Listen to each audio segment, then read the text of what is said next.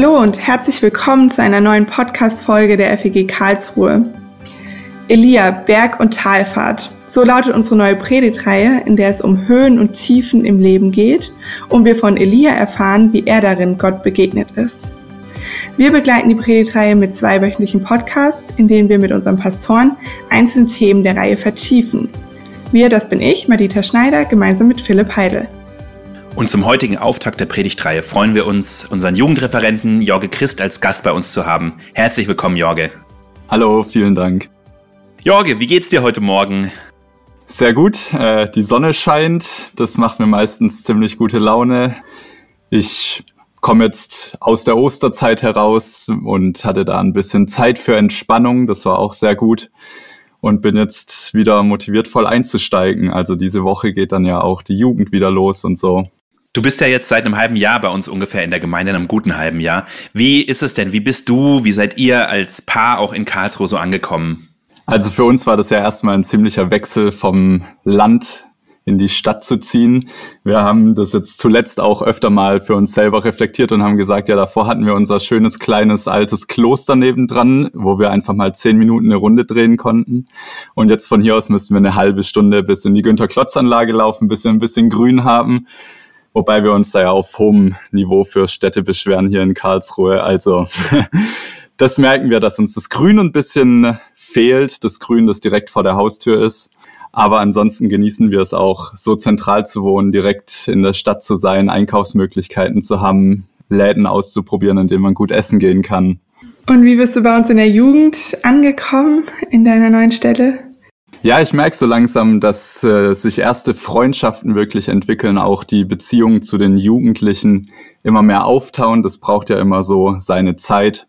Und ich fühle mich echt wohl. Es gibt viele Dinge, die mir sehr Spaß machen. Also ich habe zu meinen Mitarbeitern auch schon öfter gesagt, wenn ich freitagsabends in die Jugend reinkomme, bin ich meistens ziemlich gestresst und habe noch viel vorzubereiten. Aber danach bin ich dann meistens ziemlich entspannt und gehe irgendwie dann irgendwann um Mitternacht oder ein Uhr ganz entspannt aus dem Gemeindegebäude raus und genieße doch die Fahrt nach Hause oder auch sonntags morgens, wenn wir B Plus haben. Ist auch meistens so, dass ich mich im Vorhinein frage, uh, wie wird es heute? Und dann danach das immer sehr genieß oder genossen habe mit den Jugendlichen und mit den Mitarbeitern. Das ist ja ein richtig schönes Zeichen, dass dir quasi dann die Begegnung oder die Arbeit selbst irgendwie doch auch ein Stück Energie und Freude zurückgibt, die die Vorbereitung vielleicht teilweise rauben oder einfach in Anspruch nehmen. Auf jeden Fall. Wir sprechen ja ähm, in der neuen Predigtreihe über Hochs und Tiefs von Elia und vielleicht bevor wir noch weiter auf die Predigtreihe eingehen, was sind so Hochs und Tiefs vielleicht, die du jetzt schon so in deinem ersten halben Jahr ankommen, hier in Karlsruhe in der Gemeinde erlebt hast? Was macht dir besonders Freude an deiner Stelle? Was fordert dich auch heraus? Hm, ich fange mal lieber mit den Tiefs an. Ich ende lieber mit den Hochs. Also ein, ein Tief oder was, was für mich sehr herausfordernd ist, ist die Gemeindegröße und dass es mehr eine Regionalgemeinde als eine örtliche Gemeinde ist, dass sehr viele Leute von außerhalb kommen ich habe dann letzt auch gedacht, so bei mir in der Jugend, wo ich früher herkam, da wurde einmal im Jahr der Termin, der Tag, der Wochentag, an dem die Jugend stattfindet, geändert, je nachdem, wann das Handballtraining oder Fußballtraining war. Und hier ist es in der großen Gemeinde dann was anderes, Dinge zu ändern oder auch mal einfach nur einen Termin zu verschieben auf einen anderen Wochentag. Also das merke ich, dass das sehr herausfordernd ist, da immer alle auf dem Schirm zu haben, die irgendeine Entscheidung betrifft und auch zu sehen, dass vieles einfach lange vorbereitet werden muss, gut geplant werden muss. Man kann nicht mal eben sagen, ich pack die ganze Jugend in mein Auto und fahre irgendwo zu einer anderen Veranstaltung hin. Da muss man dann schon eher direkt einen Bus mieten hier. Also das merke ich, dass mir das nicht schwerfällt, aber dass das einfach eine Veränderung ist zu dem, was ich vorher gewohnt war und auch die Gemeindegröße, dass man sonntags in den Gottesdienst kommt und dann mittlerweile kenne ich schon die meisten Leute, zumindest mal vom Sehen. Aber dann ist es doch die Frage, huch, bist du neu hier oder bin ich einfach noch neu hier und kenne noch nicht jeden? Ich würde es nicht als Tiefs bezeichnen, aber als Herausforderung. Ja, ja. So geht's uns aber auch nach ähm, länger als einem halben Jahr in der Gemeinde, dass man nicht so ganz genau weiß, wer ist neu und wer nicht. Und bei dir ist ja noch die besondere Situation, dass ja die meisten dich zumindest schon mal dann gesehen haben, irgendwie äh, weil du halt als Jugendreferent natürlich dann auch anders auffällst. Und andersrum, ja klar, musst du die Leute auch irgendwie einordnen können oder brauchst natürlich eine Weile, irgendwie 400 Leute kennenzulernen. Und gleichzeitig ist das auch das Coole, also auch irgendwie ein Hoch in der Gemeinde oder in der Jugend, dass es so viele unterschiedliche Leute gibt. Also es kann fast nicht passieren, dass man hier in die Gemeinde kommt und niemanden trifft, mit dem man sich gut versteht. Und genauso auch bei den Jugendlichen. Klar gibt's dann irgendwelche, mit denen man schneller auf einer Wellenlänge ist oder auch mit den Mitarbeitern im Team. Und das ist wirklich schön, da auch zu sehen, mit welchen Jugendlichen der Kontakt einfach schon enger ist und auch mit welchen Mitarbeitern. Also das sind die Hochs, einfach die Kontakte, die man hier hat und immer mal wieder dann auch schön von jemandem zu hören, was bei ihm passiert ist irgendwie oder mitzubekommen, was gerade in der Schule oder in der Familie abgeht. Und ich habe mitbekommen, dass ihr ja ganz bewusst auch nochmal Gemeindeleute reinnehmen wolltet in die Jugend. War das jetzt gerade um den Dreh, die dann den Jugendlichen was beibringen? Ist es gut eingelaufen? Habt ihr da Rückmeldungen bekommen? Genau, das wird jetzt nach dieser Predigt hier jetzt am Sonntag gewesen sein, dass wir mit Hands-on mit unserem Jugendprojekt starten. Das ist richtig cool, wie viele Leute auch aus der Gemeinde sich bereit erklärt haben, den Jugendlichen Dinge beizubringen. Da haben wir von selber Wurstwaren herstellen, über Reifen wechseln, über mit einem 3D-Drucker eine Rakete bauen und die selber abzufeuern. Also wirklich super viele kreative und handwerkliche Leute in der Gemeinde. Und das finde ich auch echt schön zu sehen, wie viele da auch sagen, ich nehme die Zeit, um mit Jugendlichen Zeit zu verbringen und auch in sie rein zu investieren. Und ich finde tatsächlich auch diese Verknüpfung, die dadurch geschaffen wird, auch in die Gemeinde rein, nicht nur der Wissensaustausch sozusagen oder der Kompetenzübertrag, sondern einfach diese Beziehungen, die dann auch in der Gemeinde entstehen, so wie ja auch bei uns in der Gemeinde mittendrin mit Lebensweise zusammen was macht und so. Das finde ich richtig gut. Das ist gerade für so eine große Gemeinde einfach wichtig. Das finde ich eine richtig gute äh, Initiative, die ihr ja gestartet habt. Und umso schöner, wenn da gerade auch aus der Gemeinde von denen, die da den Input geben können, einfach viel kommt. Das ist echt, echt cool. Jetzt sind die nächsten Predigten ja über Elia. Wir haben heute, wenn die Folge dann rauskommt, auch schon die erste Intro-Predigt von dir äh, gehört. Elia musste ja ziemlich viel durchmachen. Wenn man äh, die Geschichte so vor Augen hat, bei dem ging's ab und ähm, in dessen Haut wollte man jetzt auch nicht immer stecken. Vielleicht gerade wirklich zur Einführung, wer war denn Elia eigentlich? Ja, ich finde das ziemlich spannend, weil über Elia erfahren wir, erfahren wir gar nicht so viel. Also wenn wir jetzt mal irgendwie an einen Mose denken, von dem wir wissen, wie der irgendwie äh, aufgewachsen ist und was bei dem abging von Elia, da wissen wir nur, okay, der kommt aus dem Nordreich Israel irgendwie und hat da mit dem König zu tun, aber wir erfahren nicht so viel von seinen Hintergründen oder wie er sein Leben im Allgemeinen gelebt hat. Wir erfahren immer nur so episodenweise, was passiert, aber dieses ganze zwischendrin, zum Beispiel, wenn er 40 Tage zu einem Gottesberg wandert, was in der Zeit passiert, wissen wir nicht. Und das finde ich irgendwie sehr spannend auch an Elia, dass da nur so ganz bestimmte ausgewählte Episoden, wo er wirklich auch wichtig in die Geschichte von Israel eingreift, dass wir dann nur so episodenweise von erfahren und gleichzeitig aber auch sehen, der hat einen ziemlich großen Auftrag von Gott, ein ziemlich großes Calling und muss das irgendwie bewältigen und auch zu sehen, wie er das macht und wie er dabei auch aber herausgefordert ist, das finde ich ziemlich spannend. Also ein Mann, der auch das eine oder andere Rätsel uns hinterlassen hat, aber eben auch den einen oder anderen Einblick, auf den ich sehr gespannt bin im Rahmen der Predigtreihe. Um was wird es denn konkret gehen in den einzelnen Predigten der Reihe? Also wir werden uns in jeder einzelnen Predigt einen Ort anschauen, an dem Elia zu dieser Zeit ist, zu, in diesen einzelnen Episoden, die in der Bibel erwähnt werden, und werden uns an jedem einzelnen dieser Orte anschauen, wie ging es ihm persönlich wie war sein Erlebnis, sein emotionales Erlebnis auch, wenn wir davon was erfahren? Und was können wir davon für uns mitnehmen, für uns als Menschen in der heutigen Zeit auch, die selber unterschiedliche Erfahrungen auch machen, auch durch Täler und auf Berge hochgehen, vielleicht die meiste Zeit eher auf der Ebene unterwegs sind. Und wir werden uns anschauen, wie Elia damit umgegangen ist, mit diesen schwierigen Situationen, mit diesen schwierigen Herausforderungen, in denen er gesteckt hat und hoffentlich dafür auch was für uns mitnehmen, für unser eigenes Leben, um zu sehen, okay, wie können wir damit umgehen, wenn wir in einem Tal drin sind, in einem emotionalen Tal, wenn Dinge um uns herum passieren, die nicht so einfach sind. Was können wir von Elia lernen? Von den Erfahrungen, die Elia mit Gott gemacht hat in seinen Tälern, kann man einiges lernen. Was fasziniert dich persönlich denn am Leben von Elia? Mich fasziniert, dass er so ein Einzelkämpfer war. Also er ist ziemlich viel alleine unterwegs von dem, was wir erfahren. Also er ist einer von wenigen Menschen in Israel, die noch an Gott, an dem Gott, an den wir auch glauben, noch dran sind. Und ich glaube, das wahrscheinlich für mich jetzt als Hauptamtlicher eher weniger relevant, aber für viele Leute, die im Beruf stehen oder in der Schule sind oder studieren und oft in ihrem Umfeld einfach wenige Leute haben, die jetzt an Gott dran sind oder an Gott glauben, an unseren Gott, an, den, an Christus, an Jesus. Und da zu sehen, oh krass, dieser Elia, der bleibt dran. Der lässt sich da nicht durch entmutigen, dass da irgendwie ein Haufen andere Propheten sind, die andere Götter anbeten, sondern hat so ein tiefes Vertrauen auf seinen Gott, auf unseren Gott, dass er da dranbleiben kann und nicht irgendwie kommt, also er, er hat auch Momente, in denen er verzweifelt, aber auch in diesen Momenten so ein starkes Gottesvertrauen hat, dass er nicht hinschmeißt und sagt, ciao Gott, ich bin raus. Weil ich glaube, jeder von uns hat manchmal so Momente in seinem Leben, wo man dann in der Bibel liest und die Anforderungen oder die, die Dinge, die man da liest, ziemlich herausfordernd findet für sein eigenes Leben und dann nicht weiß, boah Gott, will ich das wirklich so umsetzen in meinem Leben auch?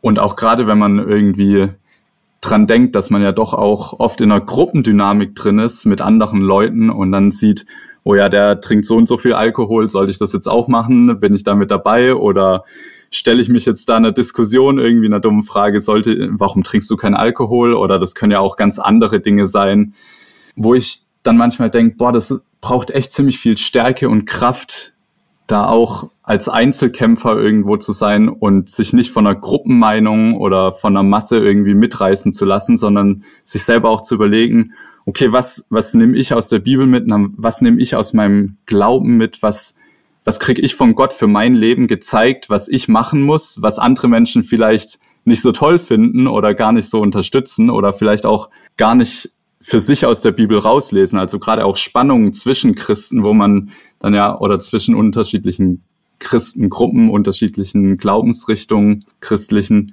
wo man dann manchmal sich selber auch fragen muss, okay, was ist für mich wichtig? Was lese ich aus der Bibel raus? Was nehme ich aus meinem Glauben mit und woran will ich mich halten? Das kann dann für den einen sein, dass er sagt, okay, ich will die Schöpfung bewahren. Ich lebe ab sofort vegan, um keine Massentierhaltung mehr zu unterstützen. Und der andere, der kann das ziemlich blöd finden. Und da trotzdem irgendwie für sich selber eine Verantwortung für Gott zu finden, so wie Elia, der dann gesagt hat, okay, ich habe diese Verantwortung meinem Gott gegenüber, seine Gebote und seine Weisungen zu erfüllen und das zu erfüllen, was er zu mir sagt. Und in deiner Predigt erfahren wir von einer Situation in Elias Leben, wo es ihm emotional nicht ganz so gut ging, wo er sich in, einem, in einer sehr herausfordernden Zeit befindet und sich auch in dem einen oder anderen eigentlich einen anderen Ausgang erhofft und erwünscht hätte. Wo hast du denn für dich erlebt, dass Gott dich auch im Tal versorgt? Also vielleicht passt es auch dazu, dass ich Jugendreferent geworden bin, weil das bei mir tatsächlich in der Zeit war, in der ich zum Glauben gefunden habe, so mit 12, 13, 14 um den Dreh rum. Da hatte ich eine ziemlich schwere Zeit in der Schule, also ich war auf dem Gymnasium und hatte aber ziemlich schlechte Noten und war so innerlich kurz davor zu meinen Eltern und zu meinen Lehrern zu sagen, boah, ich will lieber auf die Realschule runterwechseln und hatte auch persönliche Situationen mit Lehrern, wo ich irgendwie heulend aus dem Klassenzimmer rausgerannt bin oder dann auch irgendwie ein Elterngespräch mit meinem Lateinlehrer war damals und ich da wirklich schlaflose Nächte hatte und nicht gewusst habe, wie ich den nächsten Schultag überleben soll, in Anführungszeichen. Also überlebt hätte ich ihn schon, aber wie ich da emotional mit umgehen soll und nicht schon wieder irgendwie heulend aus dem Klassenzimmer rausrennen muss. Und das war so der Moment, wo ich zum Glauben gekommen bin. Also ich bin, vielleicht ganz lustig noch zu erzählen, in meine Konfirmationszeit eingestiegen mit dem Ziel, da viel Geld zu verdienen. und bin aus der Konfirmationszeit rausgekommen mit einem Glauben, mit einem neuen Glauben. Also da habe ich mein Leben Jesus gegeben in dieser Zeit. Und das war auch der Moment, wo es mir schulisch eben so schlecht ging und wo ich dann aber gemerkt habe, hey, dieser Gott, der hat einen Plan für mein Leben. Und egal wie schlecht meine Noten sind, egal wie schlimm irgendwie meine Situation mit den Lehrern ist, der hat was mit mir vor, der hat einen Plan für mich, ich kann ihm vertrauen.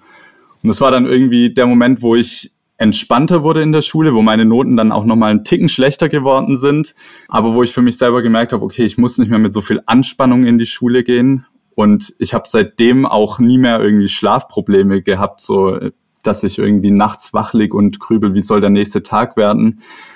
Oder auch nie mehr das Problem gehabt, irgendwie, dass ich nicht weiß, wo mein Leben hingehen soll und davor Angst habe, dass Gott keinen Plan für mich hat oder dass mein Leben irgendwie aus den Bahnen läuft.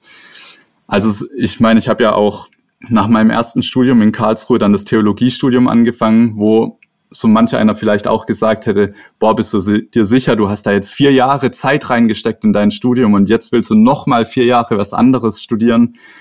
Und da habe ich einfach so eine Gelassenheit von Gott bekommen in solchen Krisen, in Seinskrisen, also wo man sich selber fragt, was bin ich, was will ich sein, wo will ich hin, da eine Gelassenheit zu bekommen und zu wissen, okay, Gott ist da und egal wo ich hingehe, Gott wird mitgehen und egal wo ich bin, Gott hat einen Plan für mein Leben. Wie können wir denn, wir, die wir das Gespräch führen und wir, die wir diesen Podcast zuhören, wie können wir denn lernen, auf Gott zu vertrauen und auch im finsteren Tal an ihm dran zu bleiben? Du hast jetzt beschrieben, dass du das so erlebt hast, aber was kann einem dabei helfen? Was kann mir dabei helfen? Also ich glaube, das ist eine sehr individuelle Frage. Ich glaube, da gibt's keine Formel, die für jeden hilft. So eine Sache, die mir immer mal wieder hilft, wenn ich merke, ich bin gerade in einer schwierigen Phase, sei das beruflich, sei das familiär, ähm, was auch immer, dass ich mich hinsetze und mir mal irgendwie eine Liste aufschreibe, wofür ich Gott eigentlich gerade dankbar bin. Was für Dinge gibt's in meinem Leben, für die ich dankbar bin. Und gerade irgendwie in so Zeiten wie jetzt, wo ein Krieg in der Ukraine herrscht, bin ich zum Beispiel immer wieder sehr dankbar, hier einfach in einem Land zu leben, in dem Frieden herrscht, dass ich nicht irgendwie vor die Frage gestellt wäre, greife ich zur Waffe oder nicht. Aber für eine andere Person kann das absolut oberflächlich sein und eine andere Person kann sagen, boah, da jetzt eine Dankbarkeitsliste aufzuschreiben, das passt ja gar nicht in meine Situation. Mein, bei mir ist gerade jemand in der Familie gestorben oder jemand hat, ich selber habe eine schwere Krankheit, wofür soll ich jetzt noch dankbar sein? Also ich glaube, da, das ist sehr individuell. Was mir selber auch sehr hilft, ist einfach Zeit mit Freunden zu verbringen oder auch mit meinen Eltern, als ich ähm, letztes Jahr eine kleine Krise hier in der Gemeinde hatte, so für mich selber, habe ich irgendwann meinen Vater angerufen und äh, habe ihm das einfach erzählt. Und er hat mir dann einfach nochmal auf ein Neues zugesprochen, dass Gott einen Plan für mein Leben hat und ähm, hat mich daran erinnert. Und ich glaube, dafür sind auch gerade Freunde da, christliche Freunde, um einen daran zu erinnern, was Gott mit einem vorhat, was Gott für gute Gedanken hat, die man dann manchmal einfach selber schnell vergisst. Aber auch hier kann es sein, dass da gerade nicht jeder die richtige Person ist, um das einen zuzusprechen. Ich glaube, wenn meine Frau mir das in der Situation zugesprochen hätte, dann hätte ich gesagt, ja, du musst es ja sagen, so mäßig. Und mein Vater war da in dem Moment die richtige Person irgendwie. Ja, Vertrauen ist echt so ein riesiges Thema. Ich merke, dass bei mir so das Thema die Macht der Gedanken auch riesig ist, die dann beeinflussen, dass es mir schwerfällt zu vertrauen. Also irgendwie Grübeleien und Ängste, um die ich mich drehen kann, einfach gedanklich. Und für mich war das schon manchmal wirklich überlebenswichtig in, in der Krise, in einem Tal. Das klingt so blöd, aber mich wirklich so ganz bewusst dazu zu entscheiden, jetzt diese Grübelei, diese Sorge, diese Angst aufzuhören. Also es ist, oft fühlt man sich ja so, eine, so einem Gefühl sehr ausgeliefert und ohnmächtig. Und das tue ich auch immer noch häufig, aber manchmal ist mir gelungen, irgendwie wirklich zu sagen, so ganz bewusst, nee, das jetzt nicht mehr. Und so mich quasi aufs Wasser zu wagen, also in diese ungewohnte Situation von ich stelle meine Ängste ab, die, die Gedanken, die Grübeleien darum und halte dieses Vakuum Stück weit aus, noch nicht zu wissen, wie Gott diese Situation zu Ende führen wird. Aber ich, immer wenn die Ängste kommen wollen und die Grübeleien, berufe ich mich darauf, dass er gesagt hat, er hat es in der Hand und er meint es gut. Und das ist für mich ein, eigentlich echt ein Gedankentraining und Sport, weil, weil Gott, der ist immer der gleich groß und mächtig, aber meine Gedanken verlieren den Fokus auf ihn und da diese wieder zurückzuholen, das finde ich echt ein Training. Eine andere Sache, die mir auch irgendwann, gerade jetzt, als ich an meiner Bachelorarbeit saß fürs Theologiestudium und da irgendwie dann die ein oder andere kleinere Krise hatte, die mir da sehr geholfen hat, war Psalmen zu lesen. Also gerade diese Psalmen, die in denen die Menschen, die, ob das jetzt David war oder jemand anderes, die da einfach wirklich selber in schwierigen Situationen stecken und dann diesen Psalm zu lesen und auf meine Situation zu übertragen und das irgendwie einfach nochmal neu wirken zu lassen und zu sehen, ah ja, da gab es auch andere Menschen schon, denen es schlecht ging. Und das irgendwie zu sehen, dass die da auch Worte für gefunden haben und auch dann oft zu lesen, dass man wieder zurückkommen will zu diesem zu diesem Lob von Gott, also dass man so eine Sehnsucht danach hat, nach einer, dass Gott einen wieder rauszieht aus diesem Tal und dass man das auch aussprechen darf, dass einem gerade blöd geht. Also das finde ich auch was sehr Schönes, einfach in einem Psalm zu sehen, ist es okay, dass man gerade in einer Scheißsituation steckt. Es ist okay, nicht okay, aber es ist normal, dass es schlimme Situationen gibt im Leben und dass man trotzdem darauf vertrauen kann, dass Gott einen da wieder rausholt und dass das wirklich auch helfen kann, da im Gebet dran zu bleiben oder eben auch wieder zurückzukommen auf dieses Thema von Freunden, dass man Freunde hat, von denen man weiß, die tragen mich im Gebet durch. Die beten auch für diese Situation und ab und zu verändert sich dann auch wirklich was.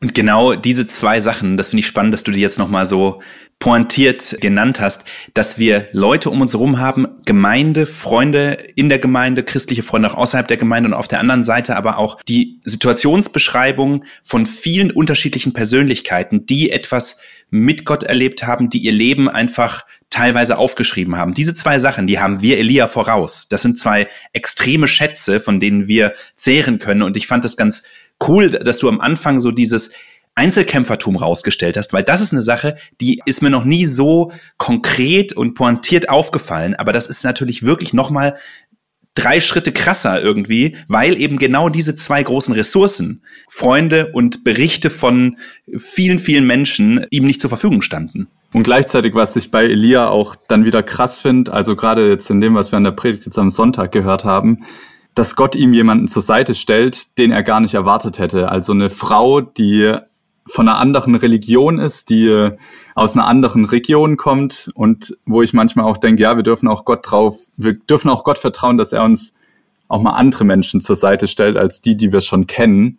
Und vielleicht auch, also wir als Christen, ich kenne das oft, dass dann erwartet wird, okay, da muss jetzt mein Freund, ich muss da meine christlichen Freunde anrufen oder mich mit denen connecten, aber auch darauf darauf vertrauen zu dürfen, dass Gott auch durch Menschen wirkt, die noch nicht an ihn glauben und die ihn noch nicht kennen, dass auch nichtchristliche Freundschaften einem dabei helfen können, irgendwie durch eine schwierige Zeit zu gehen. Also das finde ich auch irgendwie was voll Interessantes bei Elia, dass Gott ihm nicht einen anderen gläubigen äh, äh, Menschen zur Seite stellt, einen Gottesfürchtigen, sondern dass er ihm diese Witwe zur Seite stellt, mit der er dann Gemeinschaft hat. Ja, das ist echt faszinierend auch an Gott, dass er uns eigentlich dann doch nie alleine. Also er ist immer dabei, aber doch auch echt mit Gemeinschaft versorgt. Und das wünsche ich auch unseren Hörerinnen, unseren Hörern, die gerade zuhören und sich vielleicht als Einzelkämpfer fühlen, dass sie erleben dürfen, wie die Predigtreihe sie ermutigt und eben Gott auch da vielleicht ganz unerwartet, wie du gerade meintest, Menschen an die Seite stellen, an die sie vorher noch nicht gedacht haben. Und ja, dir, Jorge, danken wir ganz herzlich, dass du dir die Zeit genommen hast, mit uns über Elia zu sprechen und den Einstieg zu finden in diese Predigtreihe. Ich freue mich auf mehr in den nächsten Wochen. Und ja, danke, dass du dabei warst. Sehr gerne. Danke für die Einladung. Dich, liebe Hörerinnen und liebe Hörer, laden wir ein, in zwei Wochen wieder mit dabei zu sein, wenn wir mit unserem Pastor Alexander Gimbel über Elias Glaubenkämpfe sprechen. Bis dahin eine gute Zeit und bis bald.